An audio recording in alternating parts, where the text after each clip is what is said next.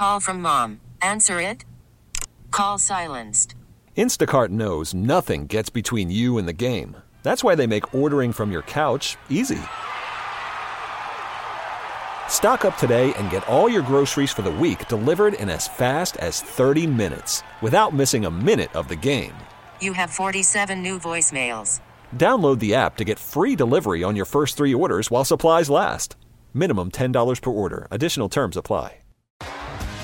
T-Mobile has invested billions to light up America's largest 5G network from big cities to small towns, including right here in yours. And great coverage is just the beginning. Right now, families and small businesses can save up to 20% versus AT&T and Verizon when they switch. Visit your local T-Mobile store today.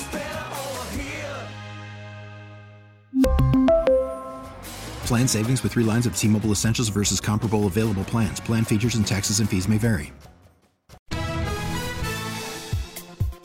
KCBS Radio, I'm Mallory Samara in for Matt Pittman, and this is Bay Current for Tuesday, June 28th.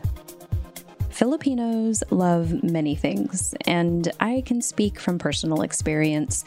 They love live music, singing, dancing, martial arts, community, food, being by the water. And last weekend in Vallejo, you could find all of those things at the same place and at the same time. Pista sa Nayon is roughly translated as Town Festival, and it's the annual Philippine Independence Day Festival, the largest of its kind on the West Coast. Growing up, I remember going to Pista with my mom. And if you're from the Bay, you probably know this already. Vallejo has a lot of Filipinos. Maybe not more than Daly City, but still, it was recently ranked as the third most diverse city in the nation. And if you don't know why there are a lot of Filipinos in Vallejo, like all diasporas, there's a very historically significant reason why. And actually, the location for this year's Pista was very fitting. This year's main event took place on Mare Island, hence the year's theme, where it all began. The Mare Island Naval Shipyard is the same place U.S. Navy ships set sail from, crossing the Pacific Ocean to the Battle of Manila Bay to fight the Spanish in May 1898. The Spanish eventually surrendered, and Philippine leader General Emilio Aguinaldo declared independence from Spain after 330 years of Spanish colonization, raising the first Philippine flag on June 12, 1898. However, the Spanish ceded the Philippines to the United States, who occupied the country for another 48 years, but that is a whole other story. Anyway, Mare Island is a huge reason why so many Filipinos migrated to and stayed in Vallejo, some after working for years as seasonal farm workers up and down California. And it's the reason why Pista sa Nayon is held around the same time every year. It used to be across the way on the waterfront, and I remember as a kid walking around on the grass in the hot sun. It was actually really nice to be able to have a ton of shade this year and to look across the water at the Mare Island Bridge and Vallejo's waterfront from the Mare Island Brewery coal sheds. The event started at noon, but I arrived on Filipino time, so a couple of hours late. there were gym vendors, food, a booth promoting mental health services among the Filipino community, which is, believe me, a huge deal. And there was a stage for performers like violinist Nick Ginto, the Parangal Philippine Folk Dance Company, One Voice, a local R&B group from my youth. But what struck me the most was a booth from FANHS, the Filipino American National Historical Society Vallejo chapter. Walking up, I saw white presentation boards with black and white pictures, and at the top, the last names of Filipino pioneer families in Vallejo. Names I grew up hearing often from my mom and my family. Ducay, Orpilla, Sensil. I actually took Hawaiian and Tahitian dancing lessons from the Sensils when I was a kid. These family history boards included their stories, the things you don't get taught in school. Aliga. Eligio and Asuncion Aliga immigrated to Vallejo in 1926 and 1931, respectively. Eligio was from Aliaga Nueva Ecija, Philippines, and Asuncion was from Santa, Santa Maria Ilocos Sur, the Philippines. Eligio had a degree in agriculture and was the agricultural program supervisor for several provinces in the Philippines in the early 1920s. His American supervisor encouraged him to immigrate to the United States where his talents and skills would be further utilized. He was a welder at Mare Island Naval Shipyard from 1929 to 1959. My grandpa, Claudio Samara, was actually a part of that history as well. As my mom tells it, he was likely the first, if not one of the first, Filipino mechanics on Mare Island. Looking for uh, for pup. Oh, we didn't we didn't um, submit anything. Can you tell me about Pop? I believe he started off as a janitor, house cleaning perhaps, where he met the daughter of I think the manager of the machine shop. She approached my father while he was doing his janitorial duties and struck up a, a conversation and, a, and a, I guess a, a, friendship. And uh, classic story, she asked uh, my pop if he would like to apprentice as a machinist. And uh, he said yes. What a great opportunity. By the 1920s, Filipinos, most of whom were men, were hired for jobs there as laborers and ended up getting into trades like electricians and carpenters. Lionel Gillespie is a member of FANHS. I also call him Uncle Lionel. His family and mine go way back. His family's history was also displayed. Hey, hello. Hi, testing one, two, three. Hi, Mal. What are what are you doing here? What, what's your booth here? Well, we're celebrating the Filipino Independence Day. Vallejo's been celebrating this for decades, and I'm here with the Filipino American National Society FANHS Valeo chapter's booth. And our part in this history is to acknowledge the Filipino community, pioneer families that came here like in the 1920s, 30s, and the 50s, who worked here on Mare Island. Sometimes uh, some of them the Manong and the Manong generation, right? Correct. These were the Manongs and Manong generations that came here uh, when Vallejo was a, when the United States was a commonwealth where it was easy to come here. And Vallejo, especially Mare Island, gave these Filipino men uh, the opportunity to work here at Mare Island Navy Shipyard as laborers or any other classifications that help build the ships. That's so cool. Yes, it is, because again, this was the foundation that brought the community who here, excuse me, that started family that uh, span maybe four or five generations today. So, Gillespie, can you tell me about your family, your family's history here? Well, my family, um, my father came here in America in 1928, and then he came to Vallejo and he worked at Mare Island as a laborer, and then he became part of the first Filipino infantry, and he got a citizenship. Then he went back home to, to marry my mom, a war bride, and she came to America, and they started roots here. Another person whose family was featured at the booth was the president of the Vallejo chapter of FANHS. What's your Uh, I'm Marion Argonza Hopwood, president of the Vallejo chapter of the of FANHS, the Filipino American National Historical Society. It was uh, originated way back in 1993 by Mel Orpilla, um, who happens to be my cousin.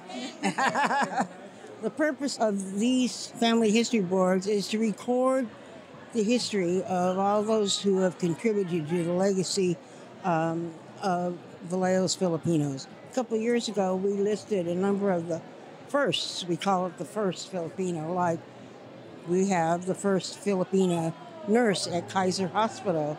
Um, that's David Ducay's mother. We have a first Filipino uh, city councilman who was part of the Pioneer family. He's the grandson of one of the Pioneer family, Larry Asera, who was the first Filipino councilman. So there, there is an ongoing list of uh, a lot of first Filipinos, male and female, that are that were born and raised in, in Vallejo. So we're very proud of that history. I was born in Vallejo in 1943. My grandmother was the first Filipina on Mare Island in 1921. My legacy started 101 years ago in Vallejo. And for me, I have six generations of Argonzas in, living, born and raised in Vallejo. My grandmother on the Argonza side, she came as a nanny. She was she worked as a nanny in the Philippines for uh, Lieutenant Commander Shetki, and he asked her parents if he, he could bring her to the United States because after the war, World War One, he was reassigned to Mare Island, and so she was allowed to come to Mare Island, and so she's recorded, and we have pictures of her. and She recorded as the first Filipina on Mare Island. Okay, and later on, because my grandfather, her soon-to-be husband, was working on Mare Island, um, there were a lot of Ilocanos. there were a lot of Ilocanos that came from the same provinces or the same cities that gathered on the weekends in the city because a lot of them came through to the city to Vallejo. Um, it was like a social event every Sunday. You know, they get dressed up in their best and whatever, and everybody from Vallejo, wherever, would meet over in San Francisco because there was a majority of Ilocanos living in San Francisco. So that's how they met. And then they married uh, probably 1924 in, in um, they actually married in San Francisco, but they started living in Vallejo in 1924. So there are so many generations that don't share their history. Um, you know, after the third generation and the four, fourth generation, you start to intermarry, you know, with different cultures and different ethnicities. And sometimes that important history gets lost and it isn't carried on. For me, I think it's really important for it to be passed on from generation to generation. Whether you're half white and half Filipino, you're half black and half or half Mexican and Filipino, you still have Filipino roots. And to, for me, that's important to know that and where you came from and to know the history of maybe your grandparents or your great grandparents or your great great grandparents because that history will get lost. And those people back since the 1920s, I feel have contributed to the rich cultural history of, of Vallejo. And that's important to me. Also, to bring an awareness to others because there are a lot of people, especially in Vallejo, who don't even know the history of Filipinos in Vallejo. Well, and you know, you have um, it. What's nice about being at an event like this is seeing people that look like the people that I grew up with. Everywhere else in the Bay Area, San Francisco, Oakland, I think a lot of us see less and less of the people we grew up with because they're pushed out because of gentrification or, you know, rising costs and everything. And so Vallejo also seems to sort of be not I wouldn't say not stuck in time, but it's almost like a time capsule. And so it's refreshing to come back here and see familiar faces and see familiar names and to keep like you said telling these stories so that history people who move here recently they need to know. That's right. That's They need right. to know. Yeah. And who built who built the city, who made the communities and all of that. Well, I have to say I was appalled because Mel and I um, did, well, actually Mel did a, a lecture at the McCune Room um, at the at the JFK Library, and we we displayed some of these boards, and the majority of the audience was Caucasian, and they were asking questions, and they were not aware of the Filipino history in Vallejo. I was really appalled, and they were just oblivious, you know, and uh, that's that's a shame because Filipinos have contributed a lot, a lot to Vallejo. Much for taking the time out to talk to me.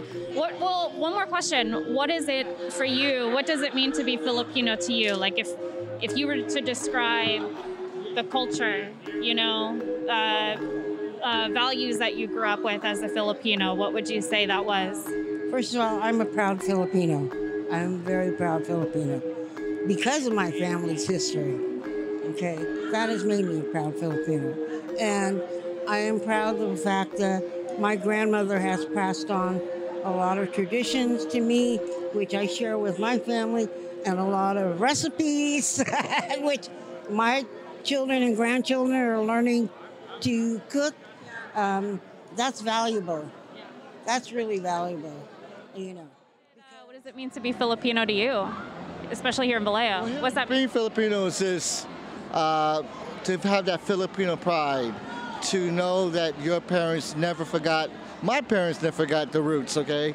By being involved in various Filipino organizations, whether it's a social organization or a religious organization, their roots and their culture was always instilled in them and it was taught to their sons and daughters in which we, the sons and will never forget because again, it's instilled in us and then we're proud of the Filipino culture, whether it's the food, the customs, the dancing, everything what we love about the Filipino community. Filipino community and the Filipino culture, we love it and we still maintain it in our hearts. Unlike other years, this was just one of many Pista sa Nayon celebrations, with the Vallejo Philippine Cultural Committee throwing over 15 events all month long to celebrate culture and independence. If you want to learn more about the Filipino pioneers in the Bay Area or about Filipino history across the country, head to the FANHS website, fanhs-national.org. New episodes are out every day, and we'd love to be a part of your daily routine. Please subscribe to Bay Current on the Audacy app or just about anywhere you get your podcasts. That's it for today's Bay Current. I'm Mallory Samara from Matt Pittman. We'll chat with you again tomorrow.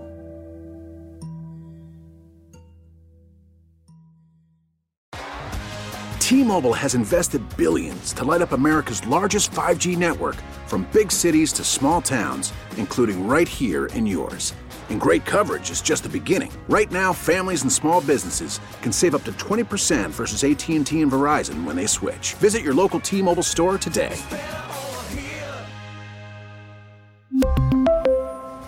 Plan savings with three lines of T Mobile Essentials versus comparable available plans. Plan features and taxes and fees may vary. Protect your vehicle's engine with a full synthetic oil change and save with Mobil One at O'Reilly Auto Parts. Purchase five quarts of Mobil One full synthetic motor oil and receive a $10 O'Reilly gift card after rebate. See store for details. With your Mobil One purchase, you'll also receive two times points during O Rewards Bonus Points Month at O'Reilly Auto Parts. Oh, oh, oh, O'Reilly.